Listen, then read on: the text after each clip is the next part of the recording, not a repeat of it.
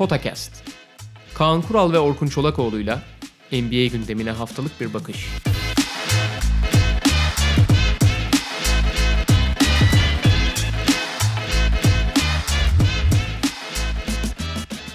Merhaba, Podcast'e hoş geldiniz. Kaan Kural'la birlikte bugün All Star'ı ve takas gündemini konuşacağız. Malum takasın son günü. Tabii programı biz kaydettikten sonra da bazı gelişmeler yaşanacaktır. E, Artık onları bir sonraki kayıtta, bir sonraki podcast'te konuşabileceğiz. Şu ana kadar olanları ve gündemdekileri konuşacağız. Biraz da All Star. Bugün, bu gece daha doğrusu iki kaptan Antetokounmpo ve LeBron James draft yapacaklar. Havuz içerisinden takım arkadaşlarını belirleyecekler. Önce istersen kısa bir All Star konuşması yapalım Kaan abi. Oradan takası atlarız. Geçen hafta Kobe Bryant gündeminden ötürü e, takas şey All Star'a yer vermemiştik. O yüzden biraz bugüne kaldı kadroları konuşmamızda. Ya All Star'la ilgili klasik kadrolar açıklandıktan sonra bir sürü spekülasyon. Şu var, şu niye vardı, şu niye yoktu, şunun yerine şu olmalıydı falan. Hani benim de bu takımda bu konuda görüşlerim var. Herkesin de olmasın. Gayet normal. Çünkü e, All Star'ın her şeyden önce anlamı oyunculara çok büyük bir şey demek bu paye ve çok büyük bir onur ve aynı zamanda hayatları boyunca taşıyacak bir apolet bu yani. E, yıldız olmadık, olduklarının tescili, NBA hiyerarşisindeki yerlerinin daha pekişmesi doğal olarak e, oyuncuların algısında, alacakları kontratta her şeyde etkili. Ki son dönemde reaksiyonlar da biraz abartılı olmaya başlıyor. Şu e, çaylaklar maçına seçilmeyen Jackson Hayes ve şeyin Matisse Tybul'un ajanının yaptıklarına falan bakınca da iş iyice iyi iyice çığırından çıkmaya başladı. Evet şımarıklığa vurdu. Çok acayip ya saçmaladılar artık.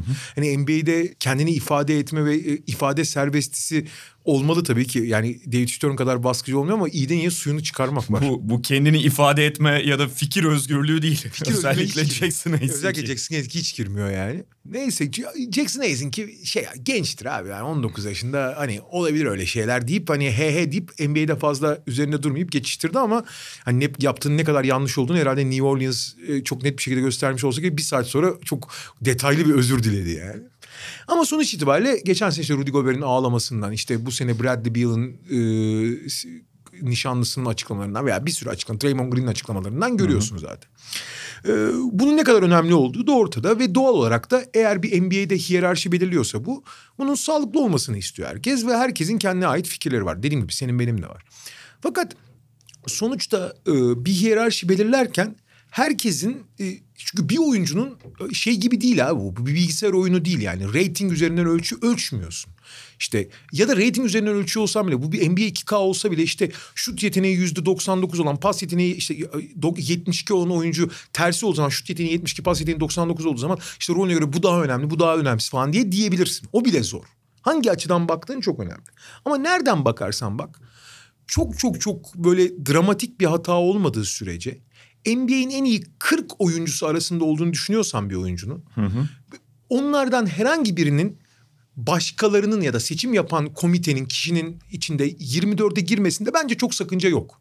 Yani o hiyerarşide zaten e, 15 ile 30 arasındaki dereceleri birbirinden çok az farklı ayırabiliyorsun.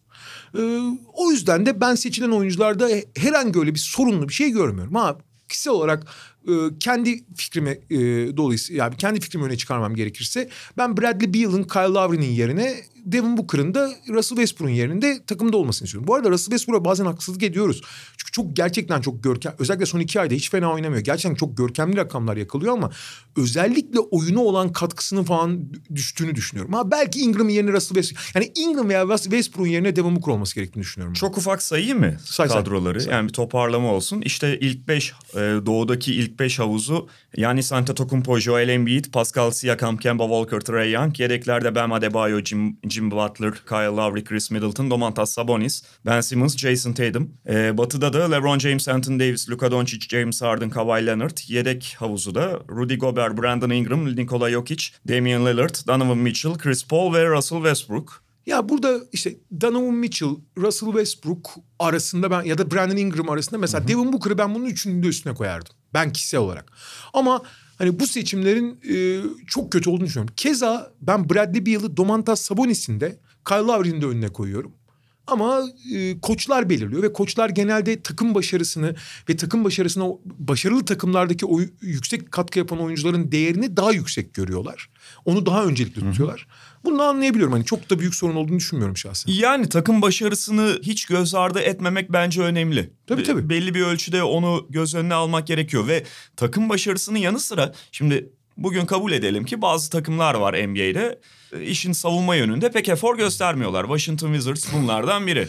ve Bradley Beal'ın buradan seçilmemesini anlayabilirim ya da Minnesota yani Carl Anthony Towns'la ilgili zerre mesela aklımda bir şey kalmadı. Hiç bur ne kadar iyi istatistikleri olursa olsun Kasım ayının sonundan beri maç kazanamamış bir takım bir oyuncu ya orada olmasın zaten. Valla ben, Ee, ben tam öyle düşünmüyorum. Ben Carl Anthony Towns'u da öne koyardım. Abi şey ya yani Bu çok bireysel bir şey çünkü abi. All Star deyince çok bireysel hiç bir şey. savunma yapmıyor abi. Ama abi takım yani Takım o- yap tamam yani Carl artı onun sorumlulukları arasında tamam belki beş numara ama onun sor- ana sorumluluğu savunma olmadığı için ben açıkçası e, çok daha bireysel üretimine bakıyorum yani. Neyse yani hani Donovan Mitchell'ın buradan öne çıkarılmasını anlayabilirim. Takım başarısından ötürü Russell Westbrook'u da bir ölçüde anlayabilirim. Yani ben de Devin Booker'ı önüne koysam da. Benim mesela en çok şaşırtan Brandon Ingram'la Devin Booker arasındaki yarışta Devin Booker'ın arkada kalması, Brandon Ingram'ın içeriye atılması oldu. O da biraz şeyden herhalde. Brandon Ingram'ın bu sene yani Devin Booker da gelişim gösterdi ama Brandon Ingram'ın dramatik bir gelişim göstermesi. Bir de işte Lakers'ta geçen sene yaşadıkları e, başka bir takıma geliyor. New Orleans'ta bir anda böyle üzerindeki kabuğu kırıyor. O herhalde biraz etkileyici oldu koçlar için. Çünkü aslında Devin Booker'ın geçen hafta bu seçimler açıklandığı tarihten bakalım. Hem istatistikleri az da olsa daha iyi hem de takımın galibiyet sayısı bir galibiyet daha fazlaydı New Orleans'ta. Aynen öyle. O yüzden dediğim gibi ben hani biraz daha e, ben Devin Booker'la Carl Anthony Towns'u alırdım e, Batı'da onu söyleyeyim. Hani benim kişisel görüşüm, benim bakış açım onları daha öncelikli kılıyor. Evet, e, havuzlar bu şekilde. Bu gece LeBron James ve Giannis Antetokounmpo en çok oy alanlar ve takım kaptanları olarak seçimlerini yapacaklar. Biz takas gündemimize geçelim. Geçelim. Şimdi tabii olanlar var, olması gündemde olanlar var. Taze bir haberle başlayalım istersen. Andre Iguodala muradına erdi. muradına erdi ifadesi bunu tam olarak karşılamıyor. Andre Iguodala koca bir ligle alay etti. Koca bir ligle alay etti İstediğini aldı. ve bu ligin takımlarından birini küçük düşür, küçük düşürmeye çalıştı. Daha doğrusu e, kendisini takımın üzerinde gördü. Ve buna göz yumuldu. Esas rahatsız edici olan taraf esas, o. es- yani buna Memphis daha doğrusu takım göz yummadı. Ama abi NBA'in yani ara bulucu olarak yani takımla oyuncu arasında. Çünkü abi takımla oyuncu arasındaki ilişkiyi kontrat belirler. Tamam mı? Ve kontratın maddeleri vardır. Ve bu kontrata kurumda yani herhangi bir iş yeri, herhangi bir kontrat için düşünebilirsin. Kurumla kişi arasında yapılan kontratlarda herkesin belli sorumlulukları vardır. Fakat bu sorumlulukları yerine getirmediğin zaman e, kontratın iki tarafı karşı karşıya gelirse bu başka sorunlara ve başka dinamiklere, başka çatışmalara yol açar. Bu yüzden bu kontratı şey yapan ne derler geçerli kılan kurumun araya girip kontratın gerekliliklerini yerine getirmeyen tarafa yaptırım uygulaması gerekiyor. Çünkü sen ben seninle bir sözleşme yapıyorum. Sen sözleşmenin maddelerini uymuyorsan ve ben buna karşı çıkıyorsam bu aramızdaki çatışmayı büyütür. Yani kontratın e, o zaman hiç kontrat yapmayalım abi. Kim daha güçlüyse o kazansın. Fakat bu kontratın bağlayıcılığını garanti eden kurum araya girip kurallara uymayan tarafa belli yaptırımlar uygulamıyorsa o çok büyük problem demektir. Yani bugün atıyorum sen ben seninle bir kontrat ben Sokrates'le bir kontrat yaptım. Ben sözleşmeye uymadım. Abi Sokrates gelip adam toplayıp beni mi dövdürecek ya da ben Sokrates uyumadı gelip burada şey yapıp gelip ne bileyim paramı mı alacağım ne yapacağım? Abi mahkemeye gidersin bu kadar basit. Mahkeme çünkü onu şey yapmıştır geçerli kılmıştır. Aynı şey içinde buradaki yetkili mecra kim? CBA'ye bağlı olduğu için iş mahkemesine gidemediğinden dolayı NBA'in araya girmesi gerekirdi. Nitekim NBA buna benzer durumlarda David Stern döneminde çok daha sert bir şekilde müdahale edip çok daha ağır yaptırımlar uygularken Adam Silver döneminde çok daha işlerin yumuşadığını biliyoruz ama gerektiğinde yapmıştı. En basit örneği Anthony Davis abi. Anthony Davis geçen sene benzer durumda olduğu zaman Anthony Davis'e ciddi bir ceza verdiler ve bunun kabul edilemeyeceğini söyler ki oradaki aktörler Anthony Davis gibi ligin marka isimlerinden biri Lakers gibi e, ligin en önde gelen kulüplerinden biriydi. Hatta o zaman bile büyük takım yani büyük şehir takımı ve büyük oyuncunun küçük şehir takımı küçük pazarı böyle dayılanmasının engellenmesi ve NBA'in bunu yeterince engellemediğine dair bir sürü eleştiri olmuştu. Abi şimdi bakıyorsun Anthony Davis profilinde olmayan bir oyuncu bile böyle bir yaptırım uygulayıp böyle bir diretme uygulayıp ko- kontratın kendi koşullarını e, kendi sorumluluklarını yerine getirmeyip bir de e, takımı dayılanıp e, istediğini yapacak harekete geliyorsa abi o zaman kontratı niye yapıyoruz ya? Yani kronolojik çok kısa anlatalım istersen Anlatalım başından itibaren. Golden State Memphis'e takas etmişti Andre Iguodala'yı. Andre Iguodala artık kariyerinin bu döneminde 36 yaşına geldi. Memphis gibi sezon başında bu noktada olması beklenmeyen ve playoff yarışının çok erken dışında kalması beklenen bir takımda oynamak istemediğini belirtti. Şimdi bu bir kere şey temelde baktığında yapmaması gereken, yapamaması e, gereken bir şey. Çünkü kontrat var. Kontrat artık Memphis'e geçmiş durumda. Memphis'e yükümlü hale geliyor. Ama Memphis tamam dedi buna. Şöyle bu hadi bir derece anlaşılabilir. Dersin ki abicim hani bir sözleşmemiz var ve ben bunu baştan bu sözleşmenin takas edebileceğini de kabul ettim. Ama şu anki şartlar ne sana ne bana uymuyor. Bu şey diyebilirsin karşındaki kişi. Abi bu kontrata tamam ben bağımlıyım ama ikimiz için de daha iyi şartlarla baştan konuşalım. Kontratı iptal edelim falan diyebilirsin. Ya Memphis zaten Aynen onu dedi Memphis. ona şey tamam dedi. Şimdi ikinci aşamaya geçiyoruz. İkinci aşamada e, bu defa şey dediğin gibi kontrat iptali söz konusu olacak. Iguodala ona yanaşmıyor. Iguodala şey dedi. O zaman abi kontratı iptal edelim. İşte senin 17 Tamamını verin. 17 milyonun belli bir kısmını verelim iptal edelim dedi. Hayır abi 17 milyonun tamamını istiyorum dedi. Abi şimdi orada duracaksın abi. Yani hem hem o hem bu olmaz abi. 17 milyonun tamamını istiyorsan sen yani sen karşı tarafın kontratın tüm yükümlülüklerini yerine getirmesini istiyorsan sen de tüm yükümlülüklerini yerine getireceksin. Bir kere buradan bir şey yaptı. Baştan aşağı su koy verdi yani. Ondan sonra Memphis, Memphis buna da tamam. çaresiz kalıyor biraz da. Çünkü yapılan bir hani e, bir durum e, yap, e, yaptırım yok dışarıdan. Tabii. Tamam. O zaman takımın uzağında kalıyor Andre Iguodala. Yani Memphis'te oynamak istemeyen bir oyuncuyu takım içerisinde bulundurmak istemedi. Kaldı ki doğru karar verdikleri önceki gün Cem Morant'ın ve Dylan Brooks'un açıklamalarından son derece ortaya çıktı. O oyuncular arada- da rahatsız olacaktı Bu arada teknik olarak Memphis'in şöyle bir yaptırım yapma ihtimali var. E, oyuncunun antrenmana gelip sorumluluğunu yerine getirmediğini tespit ettirebilirlerse ki yani çok rahat tespit edin. Antrenmana gelmiyor. Kontratını vermeyebilir ama bu başka sorunlara yol açıyor. Çünkü o zaman Iguodala antrenmana gelip antrenmanı baltalayacak. Hani geliyor ben işe geldim ama iş, antrenman yapmıyorum diyecek. Takımın atmosferini bozacak. Bir. İkincisi hani bu o diğer oyuncularla ve ilerideki işte e, menajerlerle falan ilişkilerini bozacağı için Memphis kötü kötü gözükmek istemedi. Onu da söyleyelim. Evet ama zaten işte Memphis de o noktada peki abi sen dışarıda Evet, dışarıda kal demişti zaten. Şimdi ona da tamam. Abi en son iki gün önce şey ortaya çıktı. Andre Iguodala'nın bak beni istediğim takımlardan birine göndermezseniz ben orada oynamam dediği ortaya çıktı. Yani Ant- Anthony Davis'in e, menajeri Rich Paul vasıtasıyla e, yaz dönemi öncesinde basına sızdırdığı o tırnak içinde tehdidin daha geniş kapla e, daha kısa vadelisini ortaya serdi Andre Iguodala. Çünkü Anthony Davis en azından oynamam demiyordu. Kontrat yenilemeyeceğim diyordu. Buna hakkı da var. Andre Iguodala oynamam diyor. Aynen abi. Ya bu, bu olacak iş değil ya. Yani iyiden iyiye suyunu çıkardı. Ya bu, ve burada NBA'in araya girip çok ciddi bir yaptırım uygulama yani yapabileceği en büyük yaptırımları uygulamamış olması bence hem NBA için çok büyük bir malpractice yani NBA sorumluluğunu yerine getirememiş ve konu şeyini yapamamış ya görevini yapmamış demektir. İkincisi abi zaten NBA'in şu andaki en büyük sorunlarından biri gücün çok daha fazla oyunculara geçmesi, oyuncuların bütün hareketi, bütün NBA'yi dizayn ediyor olması değil mi? İşte Kawhi'nin, LeBron'un son yıllarda Kevin Durant'in falan yaptıkları şeyler NBA'in bütün dengelerini alt üst edip bütün güç odağını oyunculara yönlendirmesi değil miydi? Bunun görece dengeli olması gerekir.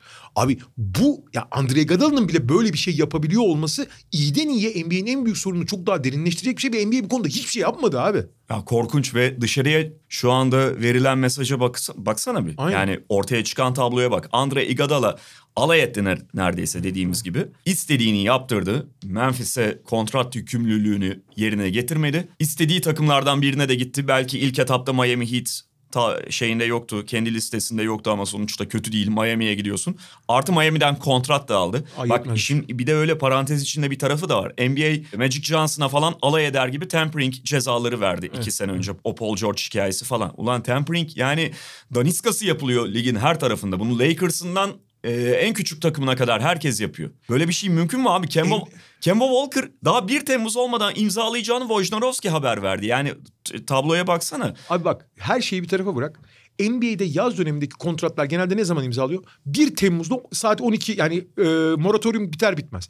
Abi kural şey diyor. 1 Temmuz'da moratorium bitene kadar oyuncularla konuşamazsın diyor. Abi 30 saniye içinde konuşup mu anlaşıyorlar yani? Zaten tempering'in olduğu kontratların imzalanmasından belli. Daha önceden konuştukları bile. Kontrat hazır geliyor abi. Abi bir sene önce Houston Clippers şey Chris Paul takasında o çok belliydi. Chris Paul gider gitmez iki sene önce e, şeyi aldı, kontratı aldı. Abi kontrat partisi yaptı Oklahoma City Paul George'la hatırlamıyor musun? Gece saat 1'de kontrat partisi yapıyor. abi o tem- yani gerçi o kendi takımıyla şey yapıyor ama abi tempering'in yani tempering'in olduğunun ispatı zaten kontratların birinde yapılıyor olması. E burada da Iguodala Aa ne tesadüf bir anda iki sene 15 milyon dolardan yani toplam 30 milyon ikinci senesi opsiyonlu takım opsiyonlu olsa da aa bir anda kontrat al. Ya alay mı ediyorsunuz abi böyle bir şey olur mu yani? Böyle bir şey olmaz. Ya ya tempering denen şeyi tamamen çıkar. Bence tamam de. bunu kontrol ede- edemiyoruz ki bence 2020 yılında tempering'i kontrol etmeye çalışmak boşa kürek çekmek. Aynen öyle. Yapamıyorsun abi yapamıyorsun. Hangi kanal hangi abi. kanalları tıkayacaksın abi? Artı abi yapsan bile doğru değil abi. Tempering de- yani şimdi tempering'in boyutları var. Abi öyle ya da böyle oyuncuları ayart, ayartmaya çalışmak abi bu işin doğasında olan bir şey. Abi bunun olmaması mantıksız zaten yani. O yüzden bununla uğraşmayı bırakıp senin denetleyici ve e, kontrol mekanizmalarını doğru kullanman lazım. Oyun yani yapılan sözleşmelerle var olan Aa, o biten sözleşmelerle ilgili her şey yapılabilir tamam mı? Ama var olan sözleşmelerin sonuna kadar uyulması gerektiğinin altını çizmen lazım. Ve çok a- hani kulüplere yaptığın yap, yaptırımları aynı şekilde hatta daha ağırını oyunculara yapman lazım abi. Kesin. Tempering deyince bu arada aklıma bir şey geldi yani konu dışı ama onu da ona da değinelim. Şey, e, Sacred Hoops'taydı galiba Phil Jackson anlatıyordu hatırlarsın. Dennis Rodman'ın Chicago'ya transferiyle ilgili Rodman'ın menajeri bir Pearl Jam konserinde Phil Jackson'ın yanına geliyor. İşte böyle böyle size gelmek istiyor. Phil Jackson da ben konuşamam diyor. Yasak. ama ama diye de devam ediyor muhtemelen kitapta bu çok anlatmadığını düşünüyorum. Yani bugün hani artık engelleyemiyorsunuz ayrı konu. Neyse transfer yani konuya dönelim. Şimdi ortada bir şey var. Kötü bir durum var NBA açısından ama iki tarafa gelirsek Memphis de Miami de burada istediğini aldı. kesinlikle istediğini aldı ve Memphis abi bu olaylar öyle gelişti ki belki de Iguodala'nın yaptıkları Memphis için olabilecek en iyi senaryo oldu. Şu açıdan şimdi Iguodala bu takımın bu takımla birlikte bu takıma abilik yapmak, onlara yön göstermek, o takımın işte Chris Paul'un belki de Oklahoma City'ye yaptığına benzer bir şekilde takımın sürükleyicisi, do- bu kadar genç oyuncuları doğru yöre yönlendirecek bir parça olabilir. Bunu istemedi. Fakat abi işin tersinden olarak Memphis'i küçümseyerek, Memphis'le alay ederek, Memphis'e işte bilek güreşinde bilek güreşine girerek bir tarafta Memphis'in genç oyuncularının konsolide olmasını, cepheleşmesini ve açıkçası çok sağlam durmasını ve takımı sahiplenmesini sağladı abi. İstemeden de olsa Andre Iguodala gerçekten abilik yapıp ta- takımdaşlığı güçlendirdi. Sadece karşı cepheye geçerek abi. Ben zaten hep bunu planlamıştım falan diyormuş. İşte şey oldu. Yani, olayı da kısaca özetleyelim. Yani Iguodala'nın bu tavırlarından sonra Dylan Brooks çok sinirlendi ve şey dedi. Bir an evvel takas olsun da gerçekten bu takımda oynamak isteyen oyuncularla bir arada olalım dedi. Bir de şey dedi başka bir takıma gitsin de ona karşı bir oynayalım birkaç- görsün gelsin bizim kim görsün olduğunu. Memphis'in kim olduğunu dedi. Jamorant da bunun üzerine helal olsun der gibi bir tane retweet falan etti. Kardeşim çok güzel yazmış. Ay, kardeşim çok güzel. Abi bir anda takımdaşlığı çok arttırdı Memphis için de. Evet. Ha üzerine bir de takasta Memphis için zaten hiçbir şekilde yararlanamadıkları, yar- yararlanma imkanlarının olmadığı, oynamayacağı belli olan bir oyuncu karşılığında bu takıma hem teknik hem de yaş olarak inanılmaz uyan bir parça buldular. Belki de olabilecek. Ha, bu takımda şu andaki temel çekirdek ne abi? Jamorant, Brandon Clark, e, Jaren Jackson Jr., D'Anthony Melton ve Dylan Brooks. Bunlar abi D'Anthony Melton ve Jerome bir numarada oynuyorlar Dylan Brooks. iki numara işte Jaren Jackson Jr. ve Brandon Clark'ın ileride 4-5 olması bekleniyor. Ee, ve bir de kim vardı? Bu Say. kadar. Bu kadar saydık. Melton, Dylan Brooks. Evet bu kadar. Kemik bunlar. Evet. Kemik bunlar. Hepsi 24 yaşın altında. Fakat 3 numara eksikliği var bu takımın. Abi ideal 3 numaralardan biri. 24 yaşında ideal 3 numaralardan birini oyunu iki yönlü oynayabilen, oyun kurucu özellikleri olabilen, savunma özellikleri çok güçlü, muazzam bir parça eklediler. Yani serbest oyuncu piyasasında piyasasına çıksa Justin Rose ilk alacakları oyunculardan biriydi. Ve Memphis kadrosu içerisinde çeşitli e, kullanım senaryolarını düşünelim mesela Justice Winslow'un. Şimdi Jaren Jackson'ın yanında 4 oynatabilirsin. Jackson'ı 5'e çekip daha kısa bir 5 oluşturabilirsin. 3 oynatabilirsin Jaren Jackson 4, Brandon Clark 5 ya da Valanciunas her neyse. Jamorant kenardayken oyun kurucu oynatabilirsin ya da işte ikinci oyun kurucu rollerini verebilirsin. Her bakımdan uyuyor. Ve takımın aradığı şu anki çekirdeği aradığı teknik olarak en önemli boşluğu dolduruyorsun abi. Hem çok yönlü hem de direkt hani üç numara pozisyonu içinde yani. Evet işte şey kumarı oynamışlar. Ona tam kumar denmez gerçi. Yazın Josh Jackson'ı da almıştı Memphis Grizzlies. Josh Jackson artık kudurduğu için Phoenix alın bunu diye şey yaptı. Ama G League'deydi geçtiğimiz günlere kadar. Yani Josh Jackson'ın kafa problemleri yüzünden olamadığı oyuncu Justice Winslow hazır halde. Ama işte dediğin gibi sahada olabilmesi, sağlığına kavuşabilmesi gerekiyor. Kaldı ki Iguodala'yı veriyorlar yani. Bu Iguodala için Memphis ikinci tur acaba alabilir mi diye konuşuluyordu bir süre önce. Yani birinci tur hakkı almalarına çok gerçekçi bir senaryo değilmiş gibi Ve yaklaşılıyordu. şöyle söyleyeyim abi. Bir tane birinci tur hakkı alabilmiş olsalar muhtemelen geç işte 20, 23, Aha. 25 öyle bir sıra. Abi Justice Winslow 20, 20. sıradan sonra alınmış bir draft hakkından çok ama çok daha değerli bir oyuncu abi. Danny Ainge'e göre dört tane birinci tur ediyordu Justice. Winslow. Doğru. Zamanında ediyordu. Ama o zaman tabii daha lige gelmemişti. Evet yani çok mantıklı takas oldu. Tabii bu arada e, biz işte podcast'i gün içerisinde saat e, 11 civarı başlayarak başlama, e, başladık kaydetmeye. Tabii e, bu akşam 11'de yani akşam 11'de bitiyor Türkiye saatiyle takas dönemi. E, bu kayıt sizlere sunulana kadar da bir takım gelişmeler olabilir. Mesela biz girmeden önce henüz takas tam son haline almamıştı. Çünkü Oklahoma City'nin dahiliyeti de olacak ve Danilo Gallinari de Miami Heat'e gidecek. Orada da işin ayrı bir yönü. Gidebilir. Yani şu anda belli. Evet. Giderse e, ya şöyle abi Pat Riley bir kere yani olağanüstü iyi bir yönetici olduğu falan belli. Çok doğru bir şey fark etmiş durumda. Miami bu sene ya, müthiş gidiyor değil mi? İlk dörtteler zaten. Beşle altı ile mesafeyi de aştılar. Aha. Yani ilk dörtte gidiyor. Harika da gidiyor. Fakat abi takımın şu ana kadarki başarısının büyüsüne hiç kapılmış değil. E şu ana kadarki başarının playoff'a o kadar da yansımayabileceğini, bu Duncan Robinson, Kendrick Nunn gibi çok verim aldıkları oyuncuların e, playoff atmosferinde veriminin düşebileceğini, daha sağlam, özellikle e, takımın kısa ve e, gö- görece çelimsiz olmasının playoff atmosferinde onları ne kadar zorlayabileceğini bazı Birebir maçlarda savunmada. e, özellikle savunmada ne kadar zorlayabileceğini gördüğü için orada hem takımın temelini oluşturan pas trafiğini bozmayacak ama aynı zamanda rakip kanatlarla eşleşebilecek, fizik olarak ekstra katkı verebilecek oyunculara ihtiyacı olduğunu çok iyi teşhis edip Iguodala'nın da bunların çok önemli bir ilacı olabileceğini gör- gördüğü için aynı zamanda Gallinari de bence aynı senaryoda. Çünkü Ben Adebayo da çok değerli bir oyuncu olsa da fizik olarak çok büyük bir oyuncu değil. Daha fizikli oyunculara ihtiyacı olduğunu çok net teşhis edip bu hamleyi de yaptı. Yani takımın şu anki başarısı, şu ana kadarki başarısı kesinlikle gözünü boyamamış ve o hamlelerin ne kadar gerekli olduğunu görüyor. Galinari'yi alırlar almazlar onu gelecek hafta konuşuruz ama bu oyunculara ihtiyacı olduğunu çok net tespit etmiş ve Iguodala'yı almayı başardı. Winslow'u kaybetmek abi bir şey vereceksin karşında ve muhtemelen Iguodala için Lakers ve Clippers da inanılmaz bir yarış halindeydi. Onların önüne geçebilmek adına belki vermek istediğinden fazlasını vermiş olabilir ama Justice Winslow'dan bu sene artık istediği katkıyı alamayacağına al- inandıysa gelecek yıllar yılları heba etmek adına Iguodala'nın bu sezonki ve belki de gelecek sezonki katkısını almanın Winslow'un 5 yıllık katkısından daha değerli olduğunu düşündüm. Tabii hatta Houston bile Iguodala yarışı içerisinde yer alıyordu ve şimdi Gallinari'yi de aldığın takdirde e, sezon başından beri elinde olmayan dört numarayı buluyorsun. Yani Adebayo'nun yanına bir tane de şut, şut atabilen uzun koymaya çalışıyorlar. O uzun kim olabiliyordu kadro içerisinden? E, Myers Leonard, Kelly Olynyk. Yani bunlar başka taraflardan kayığa su aldırıyor. Hem de acayip aldırıyor. Gallinari büyük ölçüde o deliği kapatır. Yani Gallinari de dünyanın en ideal dört numarası değil belki ama daha esnek bir yapıya büründürüyor takımı. Ve şut yeteneği de malum takıma her bakımdan oturuyor. Ee, Houston demişken Houston'la devam edelim ki onların da içinde olduğu dört takımlı bol oyunculu. Dev takas. Yani 86 oyuncu falan dahil oldu. en 12 son 12 halinde. 12. Ee, takas var. Clint Capella'yı zaten göndermek istedikleri artık e, biraz belli olan bir durumdu.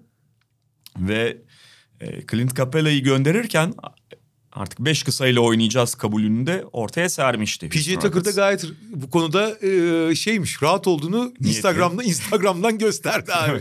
abi bunu bu arada görmeyen varsa PJ Tucker'ın Instagram hesabındaki son posta bakın. Dünyanın en komik adamı ya. Yani hakikaten çok komik adam.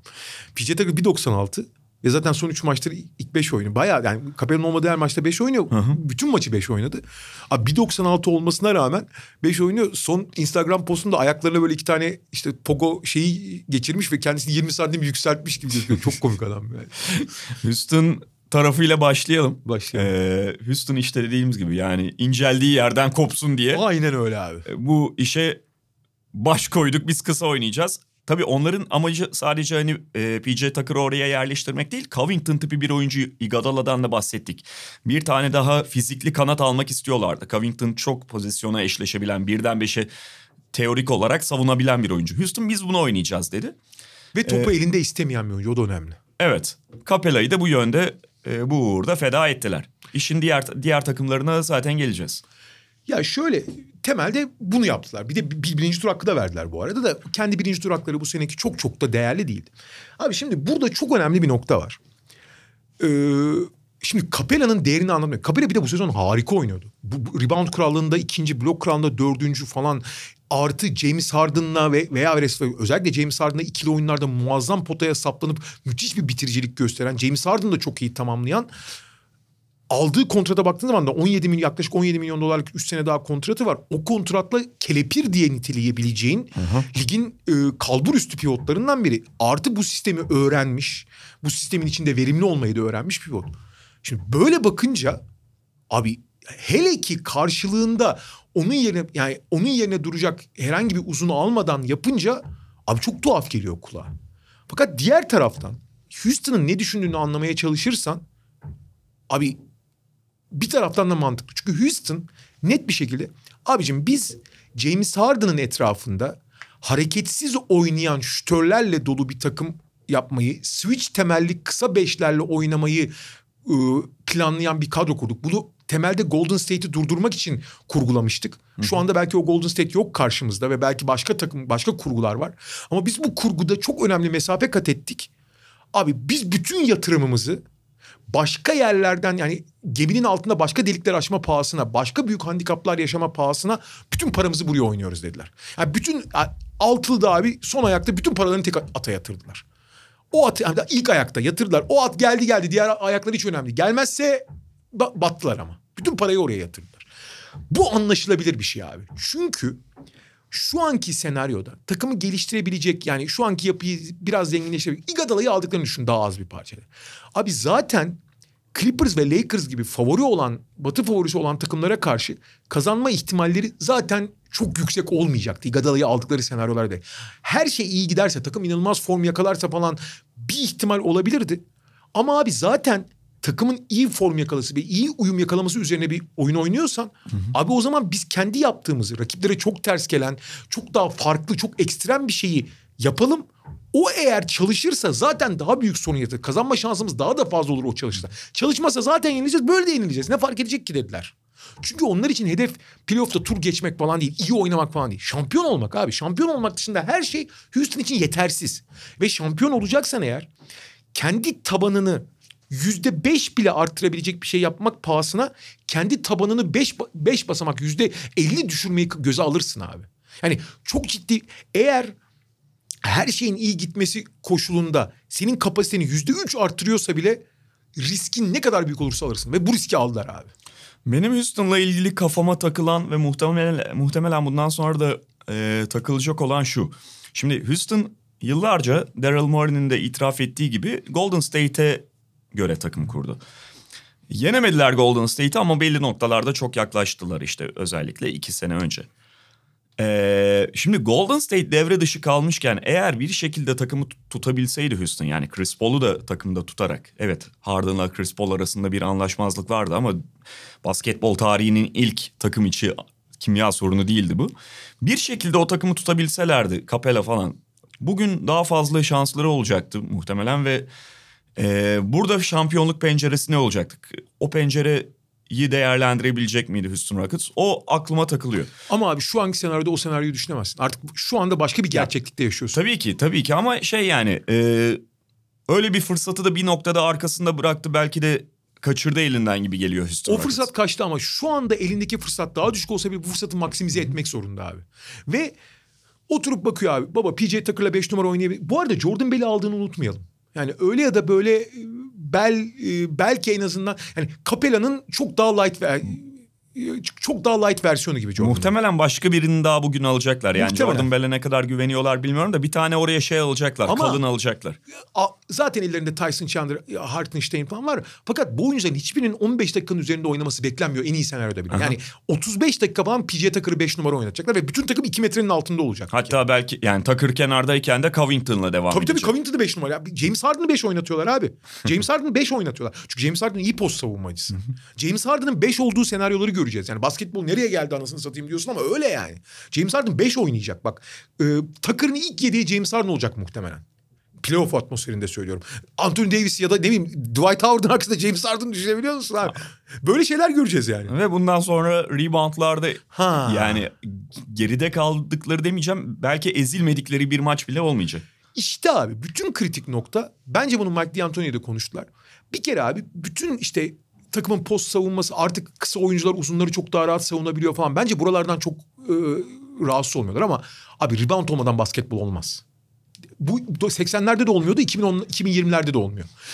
Bence Mike D'Antoni takımla takım olan, olan ilişkisine baktığı zaman bu rebound zaafının anormal derecede belirleyici olmayacak sınırlarda tutabileceğini düşünüyor.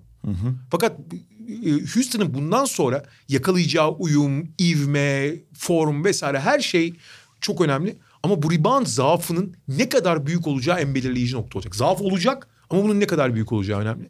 Bu arada Golden State takımı e, karşısına kurmak demişken abi bu sene Houston'ın artık başka yola girmesine de imkan yok. Çünkü bu takım James Harden'ın takımı. Ve James Harden artık böyle oynuyor. Ve James Harden böyle oynadığı sürece ve oyunun değiştirmesine bence çok kısa sürede imkan yok. Bence çok gerek de yok ayrı konu. Abi zaten bu yola girersin. Sen bu yola girdin. Bu yoldan gidebiliyorsan gidersin. Çok zor bir yol ama gidebiliyorsan bu yoldan gideceksin. Ee, diğer taraflarına geçelim takasın. Clint Capella ile Clint Capella'nın gittiği Atlanta'ya gidelim biz de. Şimdi Atlanta Hawks'ta e, Trey Young ve John Collins ve Kevin Huerter etrafında bir takım oluşturmaya çalışıyor. Bu kadronun en azından bu iskeletin en büyük zaafının savunma olduğu zaten açık. Ve e, Atlanta'nın Deadman varken de Deadman geri geldi de önceki Deadman döneminde de zaten bir savunma direnci yoktu. Üst düzey bir savunma direnci yoktu. Arkaya bir toparlayıcı oyuncu, bir savunma direği istiyorlardı. Çünkü John Collins'in 5 numara oynamayacağı da ortaya çıkalı çok oluyor. John Collins bir 4 numara.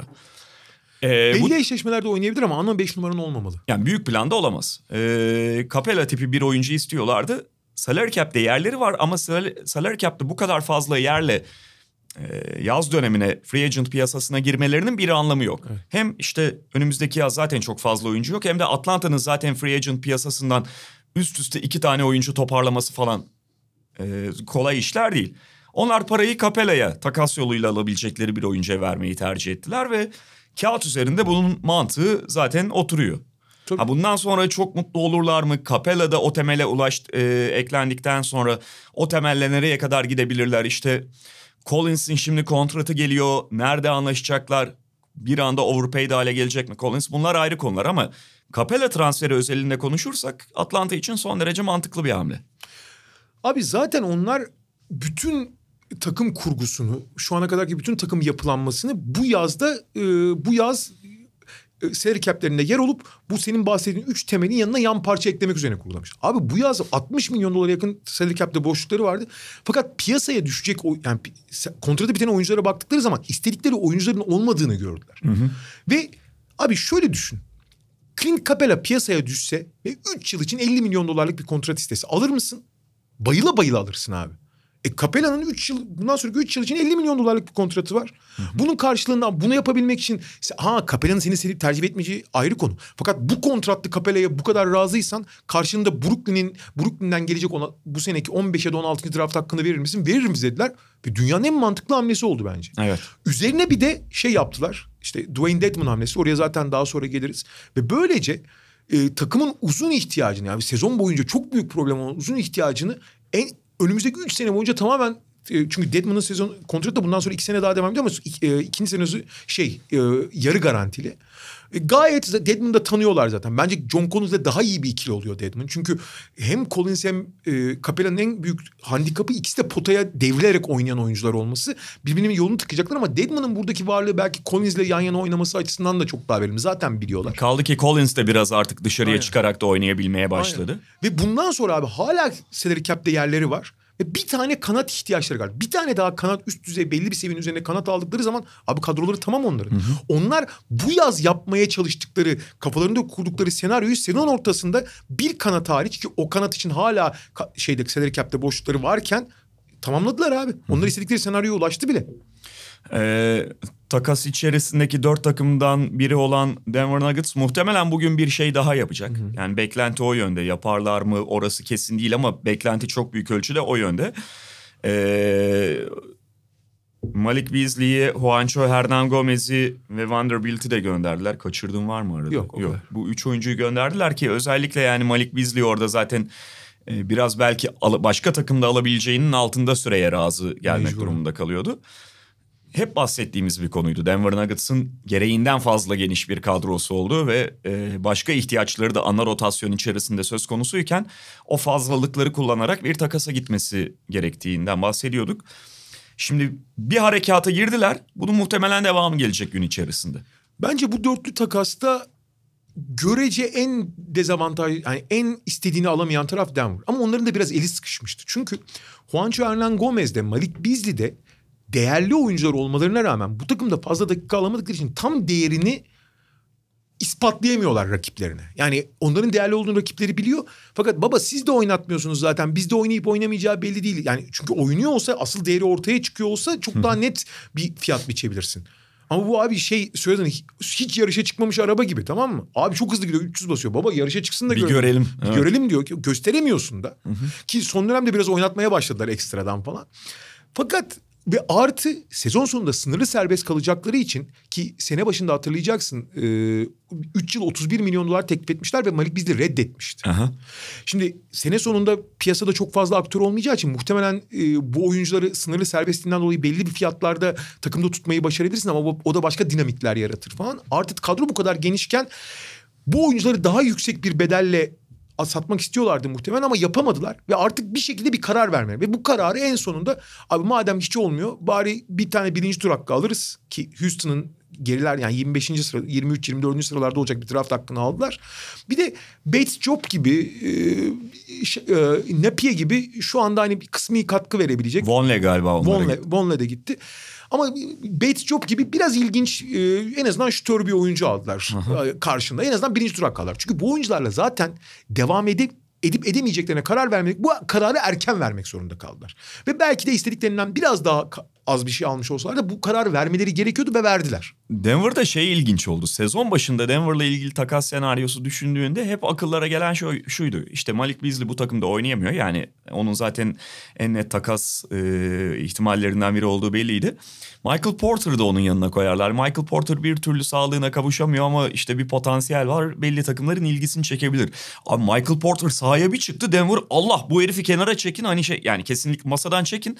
Hiçbir takasa dahil olamaz demeye başladı. Çünkü şu anda Michael Porter Jr. Nikola Jokic'ten sonra takımın en değerli parçası haline geldi. Potansiyel bazında en önemli şey. Yani Jeremy Grant şey e, Cemal Murray falan hepsinin önünde Kesin. yani.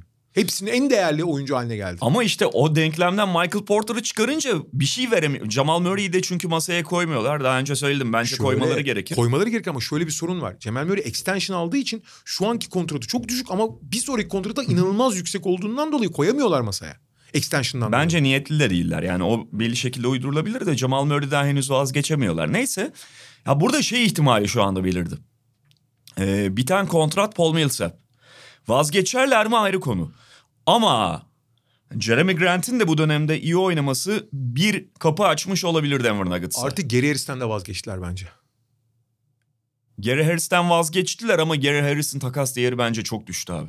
Çünkü kontratı az buz değil ve oyun hiç gelişmedi. İki senedir gelişmedi. Ama abi e, oyunu iki yönlü yani tamam başka bir ortamda belki daha iyi olabileceğini düşünen takımlar olabilir. Çünkü özellikle savunmada falan e, katkısı şeyi falan belki fizik olarak çok yetersiz olsa da e, ona hala değer veren takımlar olabilir yani. Hala belli bir değeri olabilir Gary Harris'in. Yani dediğimiz gibi bugün Denver'dan bir hamle daha bekliyoruz. İşte bu Gary Harris'i Abi- içerebilir. Muhtemelen e, draft Den- hakkını içerir. Denver'ın en büyük şansı şu abi. Denver'ın Houston gibi bu sezon çok büyük başarı olmak gibi bir zorunluluğu yok. Onlar yazın da hamle yapabilirler. Yani Aha. Gary Harris'i e, işte bu aldıkları draft hakkıyla falan birleştirip Bradley Beal'a yönelmek istiyorlarsa ki en büyük hedefleri ne olduğu söyleniyor. O zaman daha fazla hareket edebilecek alanları olabilir yazında. Onların acelesi yok o kadar yani. İşte şey biten kontratken Millsap'i değerlendirirler mi onu merak ediyorum. Ben de merak ediyorum. Bakalım. Ve Minnesota e, Bence bu takasın net en karlı çıkan takımı.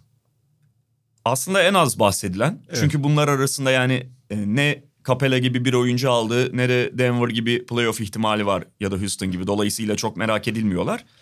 Ama arada kendilerine ilerleyen dönemde yarayabilecek ve kendi içlerinde e, gelişim gösterebilecek oyuncular aldılar. Bir kere çok sağlam, çok iyi kontratı olan. Çünkü 12,5 milyon dolar mı falan. Yani şimdi e, pozitif ve negatif kontrat diye iki kavram var. Oyuncunun bireysel değeri dışında sahaya koyduklarını e, ya fiyat performans olarak değerlendirmek lazım bu kontratları. Yani mesela Chris Paul bu sezon harika oynuyor ama Chris Paul, Paul negatif bir kontrat. Dört yıl boyunca e, devam eden bir kontratı olduğu için ve bundan üç sene sonra 45 milyon dolar e, sözleşmesi olduğu için şu anda negatif bir kontrat. Yani Chris Paul'ü bedavaya versen kimse almıyor. Çok özel durumlar hariç. E, İse çok pozitif bir kontrat. Yani 12 milyon dolara verdiği performans çok çok daha değerli. Ve takımın iyi bir parçası, çok uyumlu bir karakterdi vesaire. Fakat abi Minnesota'nın ihtiyacı ne? Abi Minnesota'nın Carl Anthony Towns dışındaki bütün Covington hani işte bir- birkaç şey alıyorsun ama abi belli bir seviyenin üzerinde oyuncuya çok ihtiyaç var. Bir sürü oyuncusu çok seviye belli yani NBA seviyesinin altında oyuncular. Artı, sahada artık katkı veremiyorlar. O yüzden Covington Wiggins de negatif bir kontrat olduğu için ve geç sezon başındaki çıkışını tamamen kaybettiği ve eski haline, eski verimsiz haline döndüğü için şu anda ellerinde verimli olan, etkili olan iki tane oyuncu var. Carl Anthony Towns ve Robert Covington. Başka hiçbir oyuncuyu bunu koyamazsın. Hani ilgi işte Josh Akagi, ne bileyim Jared Culver gibi ilgi çekici genç oyuncular olabilir ama onlar tamamen abi ne olur acaba bir bakalım iki sene sonra falan diye baktın oyuncular. Hiçbir değeri yok. O yüzden Covington'ı iki oyuncuya ya birden fazla oyuncuya dövüştürmek zorundaydılar. Onların çünkü en az 4-5 tane NBA seviyesinin üzerinde artı katkı veren oyuncuya ihtiyacı var. Ve nitekim en azından bu sezonluk Covington'ı iki oyuncuya dönüştürdüler. Malik Beasley ve Juancho Hernan Gomez'e dönüştürdüler. Yetmezmiş gibi Brooklyn'den gelecek 15. ya da 16. sıradaki draft hakkını da aldılar ki onunla da orta karar bir oyuncu da belki. Bu draft zayıf belki ama orta sıralardan seçmek için iyi bir draft. Çünkü başı hani ön sıralar çok güçlü olmasa da orta sıralardan bir tane parça alabilirsin. Artı Malik Beasley ile Juancho Hernan Gomez teknik olarak da bu takıma çok uyuyor. Çünkü zaten o pozisyonlarda oynayacak oyuncuları yok doğru düzgün. Sene sonuna kadar uyumlarına bakarsın. Gerçekten insanların gördüğü gibi daha fazla dakika aldıklarında daha yüksek performanslar verebiliyorlarsa onlar sınırlı serbest oldukları için onlara ve piyasa dar olduğu için onlara kendi şartlarında yani takımın daha çok isteyeceği şekilde kontrat verip onları takımda tutabilirsin. Takım zenginleşmeye çok fakir bir takımdı. Zenginleşecek opsiyonları aldılar. Bir de draft hakkı aldılar üstüne. Evet. Ee, tabii onların gözü farklı şeylerde. E, D'Angelo Russell diye sayıklıyorlar da O delilik ama. e, yani gerçekçi bakmak gerekiyor. D'Angelo Russell'ı almak için Minnesota'nın tek bir ihtimali var gibi gözüküyor. O da Carl Anthony Towns. Şimdi Towns'u vermeyecekleri açık. Zaten hedef D'Angelo Russell'la Carl Anthony Towns'u bir araya getirmek. Ama başka bir malzeme yok ellerinde. Draft hakkı ya da aktüel oyuncu. Ee, imkan yok D'Angelo Russell'ı almak için. Şimdi Andrew Wiggins veremeyeceğiniz bir kontrat. Kimseye ittiremeyeceğiniz bir kontrat. Dolayısıyla bütün seçenekler de ortadan kalkmış oluyor. E ya John Wall'u belki değiştirebilirsin belli olmaz. Yok yani D'Angelo Russell'ı değiştiremez. Yemezler.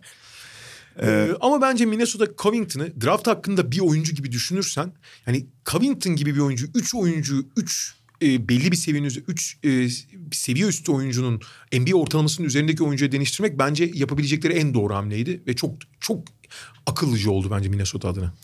Ee, ufak Sacramento Atlanta takası oldu. Sacramento yine yazın transfer ettiği bir oyuncuyu tutamadı. Tutmadı değil, tutmadı, geri yolladı. Tutmadı, Geri yolladı. Trevor Ariza'ya da aynısını yapmışlardı. Bu sezon 3 tane, bu yaz 3 tane hamle yaptılar işte. Corey Joseph, Dwayne Dedmon ve Trevor Ariza. Geçen sene playoff'un kıyısından dönen takıma 3 eklemeyle playoff yapacağız derken Batı'nın dibine çöktükleri yetmezmiş gibi bir de ikisini geri yollamak zorunda kaldılar. Ve Dwayne Dedmon isyan ederek geri gitti yani. ee, Atlanta'da e, iyi abi zaten biz tanıyoruz. Bize de yardımı da olur, e, katkısı da olur.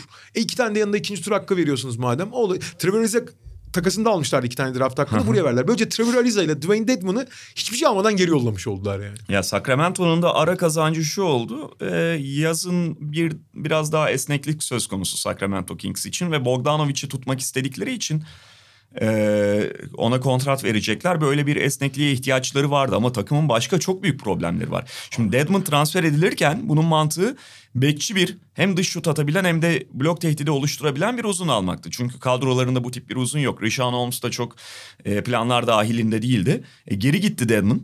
Holmes şu anda sakat. Zaten playoff yarışının çok arkasında kaldın o ayrı da. Marvin Bagley'i 5 numara oynatmak gibi bir hayali varsa Sacramento'nun bu adı üstünde hayal. Artı Dedmon'un şöyle bir özelliği vardı. Dedmon Bagley'i tamamlayacak uzundu. Yani biraz Domantas Sabonis, Miles Turner gibi. Evet. Savunmada 5 Dedmon oynayacak, hücumda 4 oynayacaktı Dedmon. Bagley hücumda 5, savunmada 4 oynayacaktı. Bagley'i kullanabilmek için Dedmon gibi bir uzuna ihtiyacım vardı. Abi Dedmon hiç olmadı. Tamam Dedmon'un da büyük hataları var. Oynamadı. Fakat abi şimdi Bagley ne olacak? Senin planın ne? Bogdanovic'le kontrat uzattın diyelim. Orada abi şu anda Bogdanovic'i ilk 5'e alabilmek için Yield'ı ikinci 5'e yerleştirdin. Buddy Yield'a yeni kontrat verdin. Aynı pozisyondaki oyunculara birbirinin ayağına basan oyunculara kontrat vermeye devam ederek diğer taraftan yatırım yaptın. Bagley gibi bir ki o yatırımın bence e, başarılı olmadığı ortaya çıktı. Şimdi bambaşka sorunlarla boğuşmak zorundasın. Bogdanovic'e kontrat vermek doğru bir karar bile olmayabilir bu şu aşamada. Buddy Yield'a kontrat vermişken. Klasik Sacramento diyoruz. İnanılmaz bir kulüp ya. İnanılmaz bir kulüp. Hakikaten. Ee, ve yani hani her şey değişir de yönetim değişmez gibi geliyor Sacramento'da bir süre daha. Ee, yani Sonu biliyorsun olup biten en çok- uzun süredir playoff'a katılamayan takım Sacramento. Sürekli lotaryadan seçiyorlar. Abi son 15 yılda DeMarcus Cousins ve De'Aaron Fox dışında iyi draft seçimleri yok ya.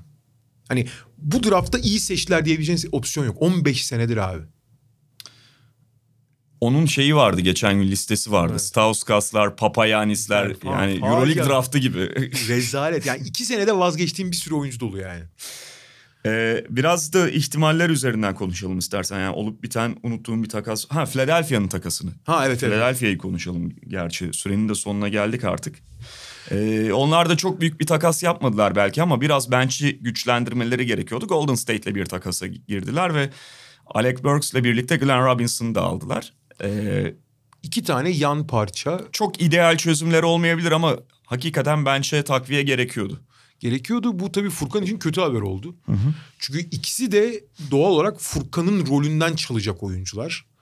Ee, artı iki kişiyi şu anda Philadelphia kesin bir takas yapmak zorunda. Çünkü iki- hiçbir şey olmasa iki kişiyi serbest bırakmak zorunda kalıyor. Çünkü 19, 18 kişi, 17 kişiye çıktı kadro. Ee, bakalım ne olacak ama onların daha atlet, daha skorer, daha şütör dış oyunculara ihtiyacı vardı. Bence mümkün yani üç tane ikinci turu draft hakkı verdiler. Ee, ve bu seneki hedefleri doğrultusunda bence onlar için gayet olumlu. Özellikle Glenn Robinson bu sezon gayet iyi oynuyordu. Alec Burks'ün orada çok skorer oynaması fazla insanların gözünü boyamasın. Ama kenardan gelen skorer opsiyon ve kenardan gelecek iki taraflı opsiyon olarak Glenn Robinson'la Alec Burks çok bence mantıklı hamleler Philadelphia için. Ha onların kaderini çok değiştirecek hamleler değil ama e, takıma en azından biraz daha kadro zenginliği katacak hamleler. E, Furkan için de hiç iyi bir haber değil ama onu da söyleyelim. Evet aslında hani bilmiyorum gün içerisinde bir şey yaparlar mı da Philadelphia'nın şu anki görüntüsü çok büyük hayal kırıklığı olduğu için yani Doğu Konferansı'nda 6. sıradalar. Bu akıl almaz bir şey. Ve dörtle aralarındaki mesafe çok açıldı. Ve deplasman derecesi başlı başına bir rezalet. 9-18. Facia. Hiçbir şekilde açıklanamaz bir durum. Daha ciddi bir takas, daha büyük ölçekli bir takas yapmaları bekleniyordu ama şu aşamadan sonra gün içerisinde çok da mümkün gibi gözükmüyor. İşte Al Horford'dan falan bahsediliyordu ama herhalde o rafa kalktı. Yani çok düşünmüyorlar. Boston Celtics'in hareketli olması bekleniyor bugün içerisinde ama yani şu anda net net konuşabileceğimiz çok öne çıkan bir senaryo yok. Özellikle Vallahi- Capella da Atlanta'ya gittikten sonra. Şu anda çok fazla spekülasyon üzerinden konuşmak yerine haftaya konuşuruz ama ben Clippers ve Lakers'ın bugünü Aha. yani siz bu- bunu dinlerken muhtemelen olacak Clippers veya Lakers'ın bugünü tamamen boş geçirmeyeceğini Ve düşünüyorum. New Bir şey- York'un dolayısıyla. Evet yani New York tabii Marcus Morris en önemli hedef. Herkes için önemli hedef. Ama Clippers ve Lakers bugünü tamamen hiç, hiçbir şey yapmadan geçirmeyecektir. evet. Yani bu iki takımdan birinin Morris'e saldırdığı ve belki aldığını görebiliriz. Aynen öyle. Zaten ikisi de talip de hani ne kadar agresif hale gelecekler o ayrı konu. Olup bitenleri artık haftaya konuşacağız. Bugünlük bu kadar diyoruz. Tekrar görüşmek üzere. Hoşçakalın. Hoşçakalın.